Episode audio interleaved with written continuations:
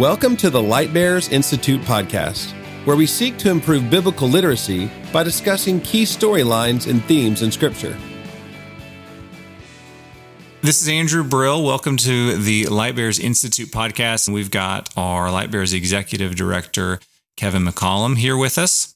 And uh, Kevin has taught this, I don't know how many times you taught this, Kevin, about five, ten? Yeah, since the pilot class that we started maybe, um, you know, I don't know how many years ago, seven years ago, something yeah. like that. So, and, uh, and so this time you taught it just in Starkville, Mississippi. And so that's really what we're going to get into today. And I know that we really reworked the Institute last year to say, let's aim at this theme of God glorifying himself by dwelling among a holy covenant people.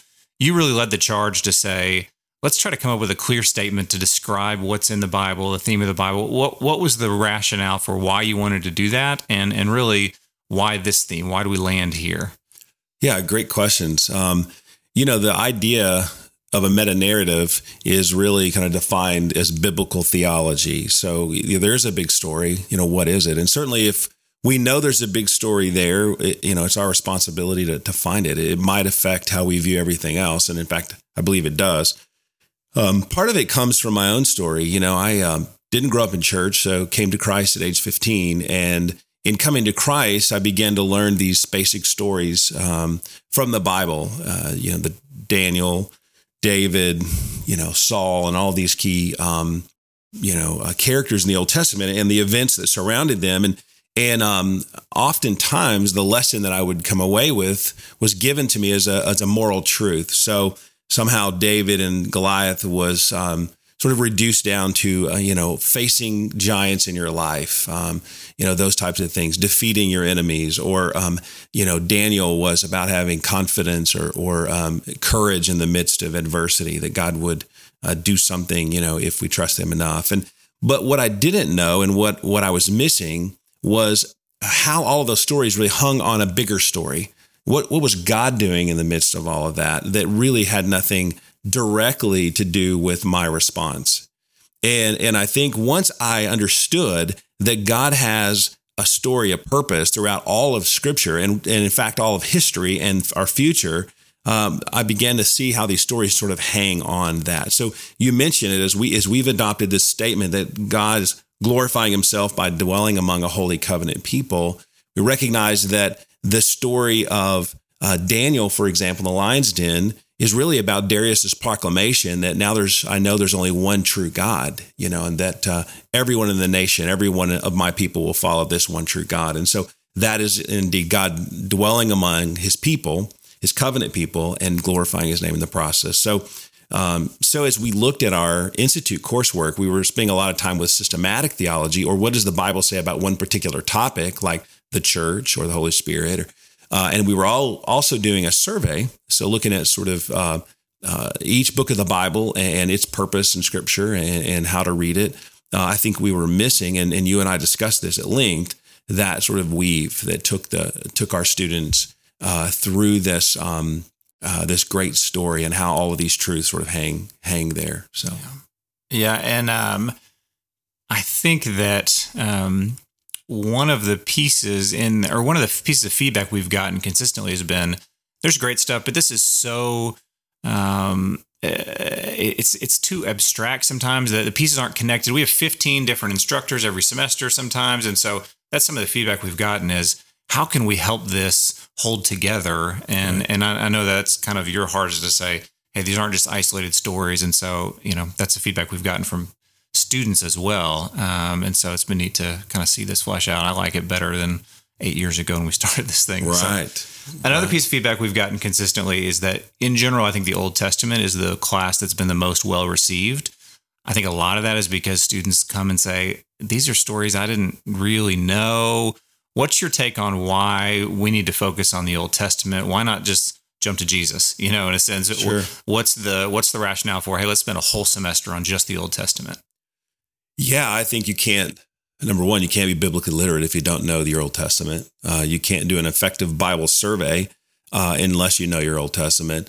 This great theme of God glorifying himself by dwelling among a holy covenant people actually is established early in the Old Testament, and we see it play out throughout um, the new. And I think you can't effectively understand the New Testament until you understand that the Old Testament is crying out for this Redeemer to come, crying out for one who would be the ultimate sacrificial lamb, uh, the, our kinsman Redeemer, and all this sort of typology, if you will, that we find in the Old Testament that is fulfilled in Christ, and it adds a richness to it and really a deeper understanding.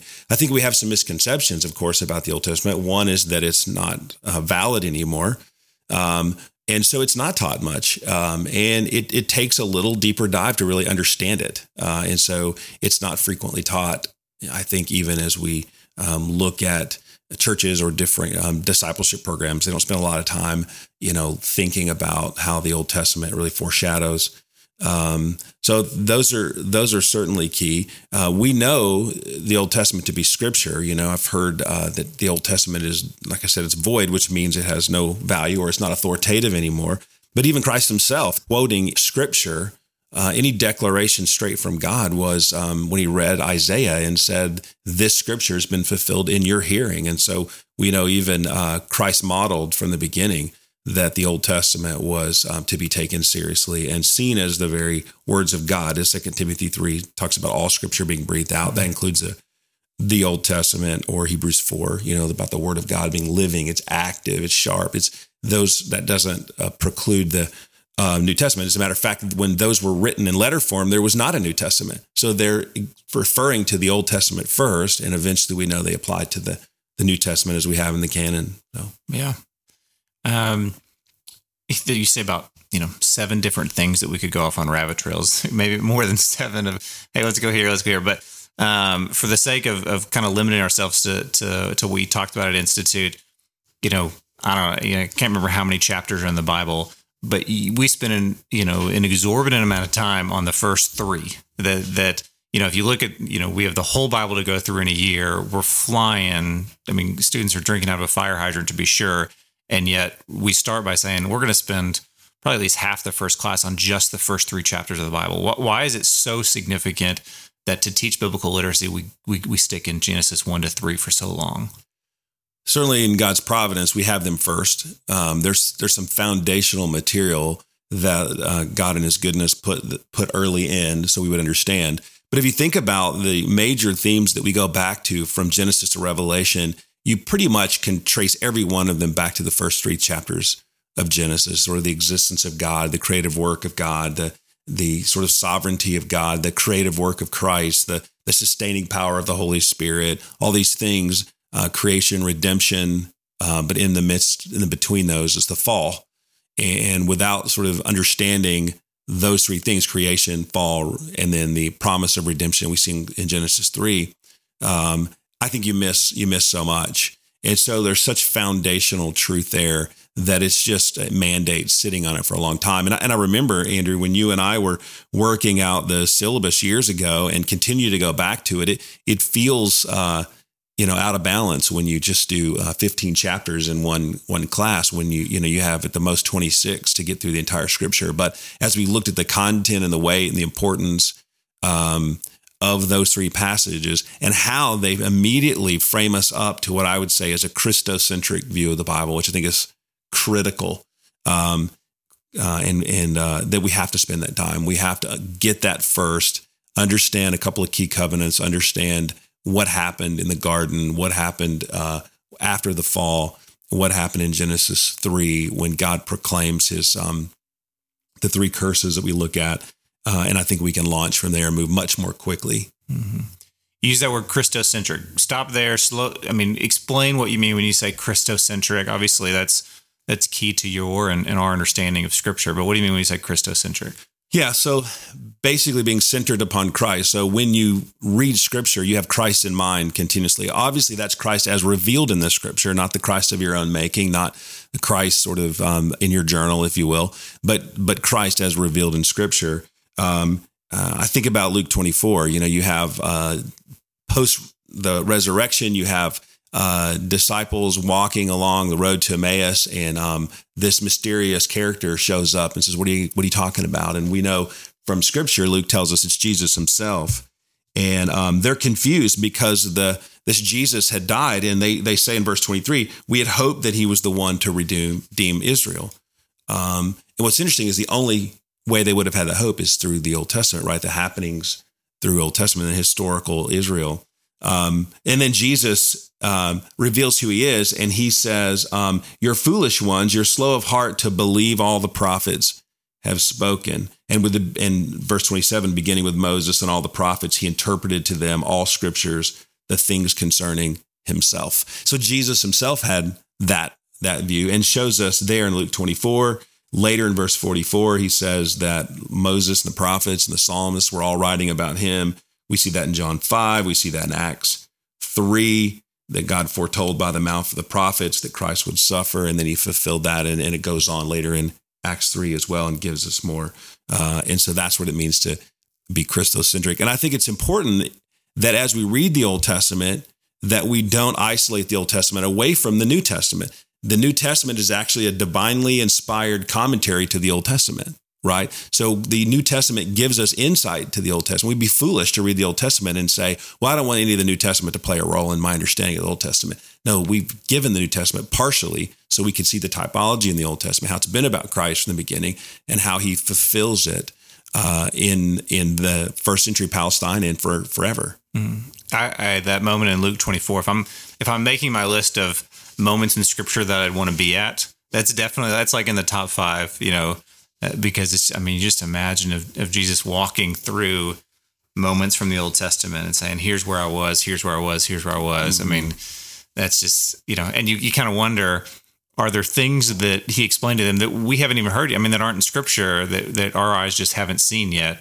Mm-hmm. Uh, it's just pretty amazing to, to think about that. So, um, Okay, within talking about Genesis one and two in particular, I know that you, you talk about the concept of God at work and God at rest. Talk about what you mean by that as we look at, at the beginning of Genesis. Yeah, so Genesis one, you know, we start off with a lot of information about God in, in, in verse one. In the beginning, God created the heavens and the earth. So we know that there was a God that was before the beginning. We don't know exactly what he was up to, but but certainly no sense that he was um, bored and needed to do something to work, you know, to satisfy his, uh, um, you know, his boredom, or or that he was compelled out of some aching heart to do something um, to to fulfill a need in his life, if you will. Um, but so when we first see God on the scene, we see him working. We see him doing something. So that says something about the character of God, that God is a working God. God works. Um, and we we see, what does he do? He speaks. The world's created, um, and uh, and he does this for six days. So we walk through the, the first chapter of Genesis, getting his work one day after the next, after the next, until the end of his work is finished. It's complete. And so he rests, not rests out of tiredness, but he stops. He rests because he's completely finished the work. He, there's no task to be done that he hasn't already completed. There's no further work necessary Um in his creative work that um, that is left out there. He didn't rest because he was going to have to get back at it on Monday like we do, but he just stopped because he was finished. It was a completed thing. And so not only did he rest, but because God's at rest, because uh, everything uh, is as it should be, then he, even creation is at rest in perfect union with God, you know, from Adam and Eve to the plants, to the animals, uh, to the ecosystem, um, you know, everything exactly as God created it. So you have this wonderful situation where God, creation, man, all completely at rest because everything had been finished. Yeah, and the opposite of rest is just this idea of chaos. And you mm-hmm. just see, I mean, the world we live in, there's just so much chaos. Mm-hmm. So, well, you see that, and you know, obviously in Genesis three, um, what happens after the re- the world um, gets uh stirred up, you know, when sin enters the world. And exactly, you see the opposite of rest, and even a, a striving that we have to do to enter God's rest, the word says, even in that striving would have been unnecessary pre-fall. There would be no necessary striving, if you will, even to to come to a point of um, being content in Christ, yeah. if you will. Let me, let me, you, you mentioned Genesis three. Let me kind of combine the last two questions. You know, you, you talk about being Christocentric, and then you mentioned Genesis three, yeah. you know, is that the moment where you say, hey, that that's, as we look at the beginning of Genesis, that's a really key Christocentric passage, a place to see Jesus. I mean, talk about where you see Jesus within this, within this section of scripture.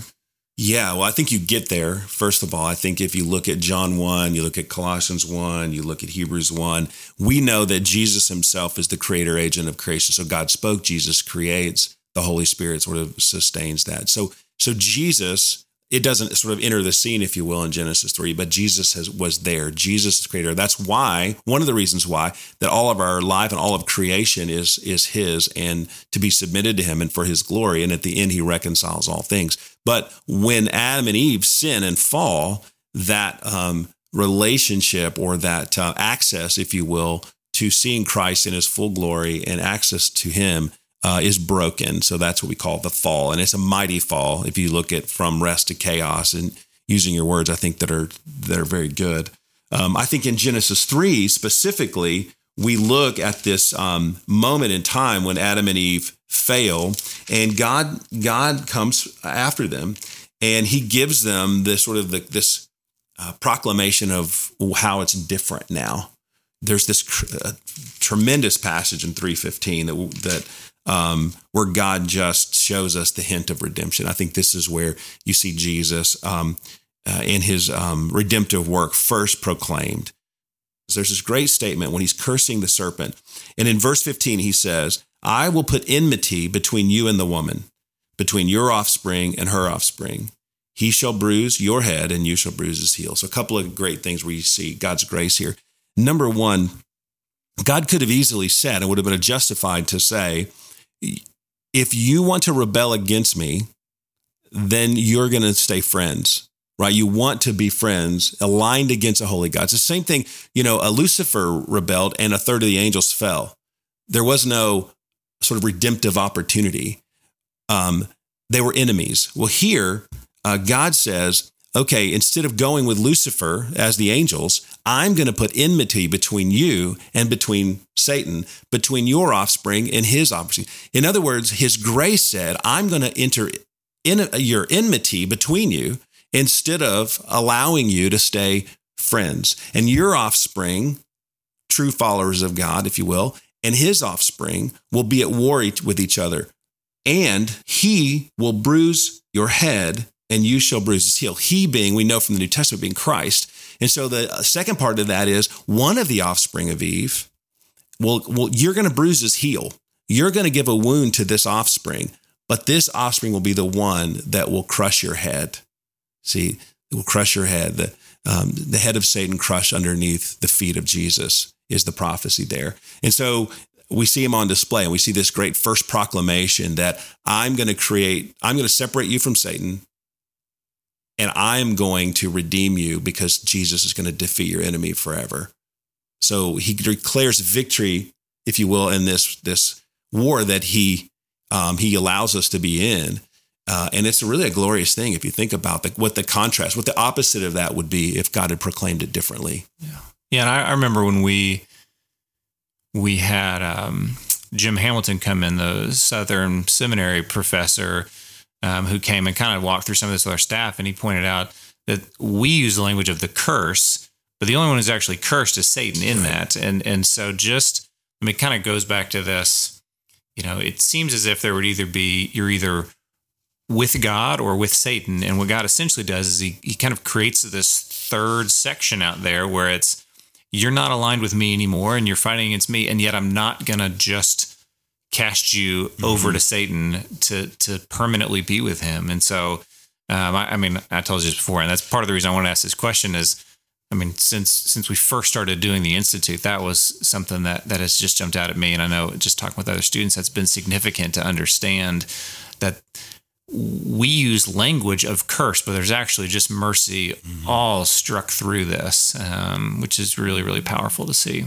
So, um, the other thing, another thing I remember from when we started doing this eight years ago is I remember, I don't know if we were sitting or standing, but we had this conversation of, okay, well, we should end the first week at Genesis eleven. That's what everybody does. It mm-hmm. gets you through, you know, creation, Noah, you know, Cain and Abel's in there, takes you to the Tower of Babel, and then everybody goes to Genesis twelve. That's where you start. That's where that's where the, you, you would end the first week and start the second week. And I remember you kind of prepping that and saying, uh, I, I want to go through Genesis fifteen. There's something in Genesis fifteen that I really, really like. And so um, I know every time you've taught this, that's a that's a passage you've come back to. And my guess is most of the people listening to this, if they haven't come and heard the Institute, they wouldn't have any idea what's in Genesis fifteen. I mean, it's just not one that is super familiar. So talk about why you felt so strongly that Genesis fifteen is is so significant. What's happening there that's big to set up our understanding of the, of the whole Bible, really? Yeah, great question. I think, um, you know, Hebrews eleven, the end of eleven is a natural break. Um, it kind of, it ends when God deals with people in general or mankind, and he begins to deal with a person and a family in Abraham. We see that in Genesis twelve, verse one and on.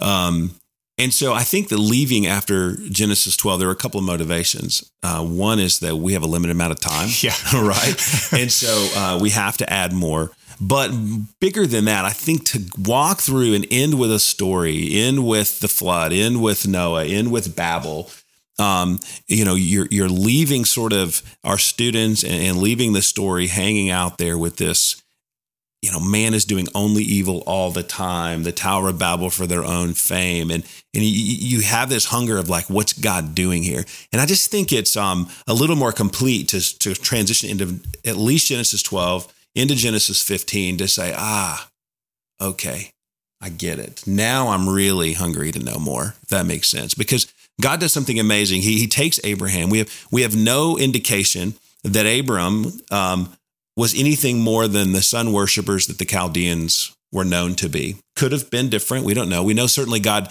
chose him, the word says. He, he knew he would be faithful. He would, he would teach his children and, and some, some of the things that we learn later. But um we have no indication that somehow he had a um, a direct line to God himself in his own like adult practices or childhood practices. But God calls him. He says, I'm going to bless you. I'm going to make you a blessing to the nations, which I think is great. And we we stop there, too. And I think that's also stopping a little short, because by stopping there, we could easily make it about ourselves. It's about Abraham. It's about Israel, uh, traditional Israel or, or today's Israel, or even the sort of the Christian church, which it is. Um But the reality is, if you if you miss, when you get to Genesis fifteen, you have this great story uh, where God re, uh, restates this um, covenant that he makes, this just agreement that he makes, uh, not with Abraham, but for Abraham or on behalf of Abraham, which is a big distinction. Um, in Genesis fifteen, he makes a statement, and then um, God does something amazing there. There was a, a practice when... Um, Uh, called cutting covenant. So when two people made an agreement, let's say, Andrew, you decide to um, sell me a piece of property. Uh, we make terms. We have an audience in front of us, and we draw up the paperwork. It's a high price. If we're agreeing, this would be a really yeah. high price for this land. Okay, so I'm going to walk away from your deal, and I'm going to go find another guy. Uh, so we we cut a deal, and, and it's all on paper, just like we do today. It's all legal, and you have witnesses. But then we would take, depending on the, the sort of the significance of the event, if it was a significant enough agreement, then we would take an animal, maybe a calf, and we would um, divide that calf into two pieces, nose to tail, spend hours probably. I, I don't know about your knifing skills, but it might take us a little They're while. Low. My knifing skills are low. Your two-inch blade, you can pull out. You have to go borrow one first yeah. probably. So Sim, then, Simeon, grab the Swiss Army knife. It's needed. Oh, man. So we would we would take that time and we would cut this animal. I mean, for one, what a nasty mess yeah. this is going to make. And everybody's going to watch. It's, you know, we're outdoors and we get this finished. But in the end, the ceremony would continue. You and I would walk around these animals and independently walk in the middle between the two pieces, stepping on all the guts and gore and all the things. But what we're saying to everyone around us, this agreement is so important that if either one of us break this agreement before God and man, may we be like this calf that was just hacked to pieces, you know, uh, in the middle of this field. Right. I mean, gruesome, but it showed what they would see as a very weighty understanding of what covenant was. Mm-hmm. It wasn't flighty. It wasn't just a handshake. It wasn't a, a mild contract. This was something really weighty that we would do. We wouldn't enter into that lightly, obviously. So get to Genesis fifteen. You have God um, speaking back to Abraham, this uh, great covenant that he that he makes uh, on his behalf. Um, and and Abraham falls into a deep sleep, the word says. He, you know, the, the animal has been cut. Abraham prepares everything as God instructs him. Abraham, God puts him in a deep, deep sleep. Then God himself, as a smoking pot, walks in between all of this gory mess, and, and makes that uh, that sort of cutting covenant ceremony. And what he's saying there is profound. If I, the God Almighty, fail to fulfill this covenant, may I be like this animal spilled out on the ground. In other words, I would deserve that. That would be a violation of holiness. And Abraham didn't walk, because Abraham can't keep his side. Abraham, in a deep sleep, witnessed God making a one-sided covenant with himself, that God himself would call out a people. God himself would put a seed from Adam that would eventually be that ultimate blessing that would bless the nations. And we know, of course, from the New Testament, Galatians and other places, that seed is Christ himself. And so it's a powerful scene. I think it's the, the right way to sort of wrap up that early part of Genesis, to go, ah, God glorifying himself begins to get established, right? God is the, the key actor, Genesis one one. God establishes the key covenant to call people to himself to dwell among, Genesis fifteen. I think it's a it's a great package to put before students, to give them uh, a vision, I guess, of what God's doing throughout all of Scripture, and really an appropriate view of what our role really is ultimately, um, as we see God just putting himself on display and graciously inviting us into relationship with him, not unlike creation, that he was content in the Trinity, and made man and asked the man, or invited man, to be a part of that relationship. It's the same thing uh, in our salvation. Obviously, we respond by faith, but then we have the same thing. And that's established. Uh, those great principles and types are established um, in Genesis fifteen at this covenant ceremony. Yeah. And I, and I think that, the, I mean, you say there that, in a sense, show students their role in the larger story. I mean, I think at the end of the day, that's what we're hoping at the Light Bearers Institute, is we can say, hey, here's the larger story. You, student, place yourself within that. And all of a sudden, it's not about you. It's about what God is doing. And yet you are a significant part, right, of that story. And so, you know, that Genesis fifteen moment, it's really, I mean, that's a good picture of what we're trying to do at Institute, because it's, hey, let's see the larger story. And then on occasion, let's zoom in and look at a specific moment and how that plays in a larger story. And on some level, we could do that with any chapter. But but Genesis fifteen is a, is a neat moment. And I think for a lot of students, and myself included, it's it's a good one, because it's, oh, there, there's more riches here than I mm-hmm. necessarily saw in my storybook Bible growing up, or, you know, whatever the case may be. There's just, there's, there's riches here. So um, that's it for today, Kevin. I appreciate it. I mean, I, I don't know if I told this before, but this is, I mean, the way you've taught Genesis one to fifteen for me and for a lot of our staff really has shaped the way we see that passage and see Scripture. And so that's just been neat uh, over the years, and, and neat to see that now on multiple campuses and, and all that. So appreciate you coming and talking about it today. Great. It's a pleasure. You've been listening to the Light Bearers Institute podcast, a production of Light Bearers Ministries. For more information, visit light bearers dot com.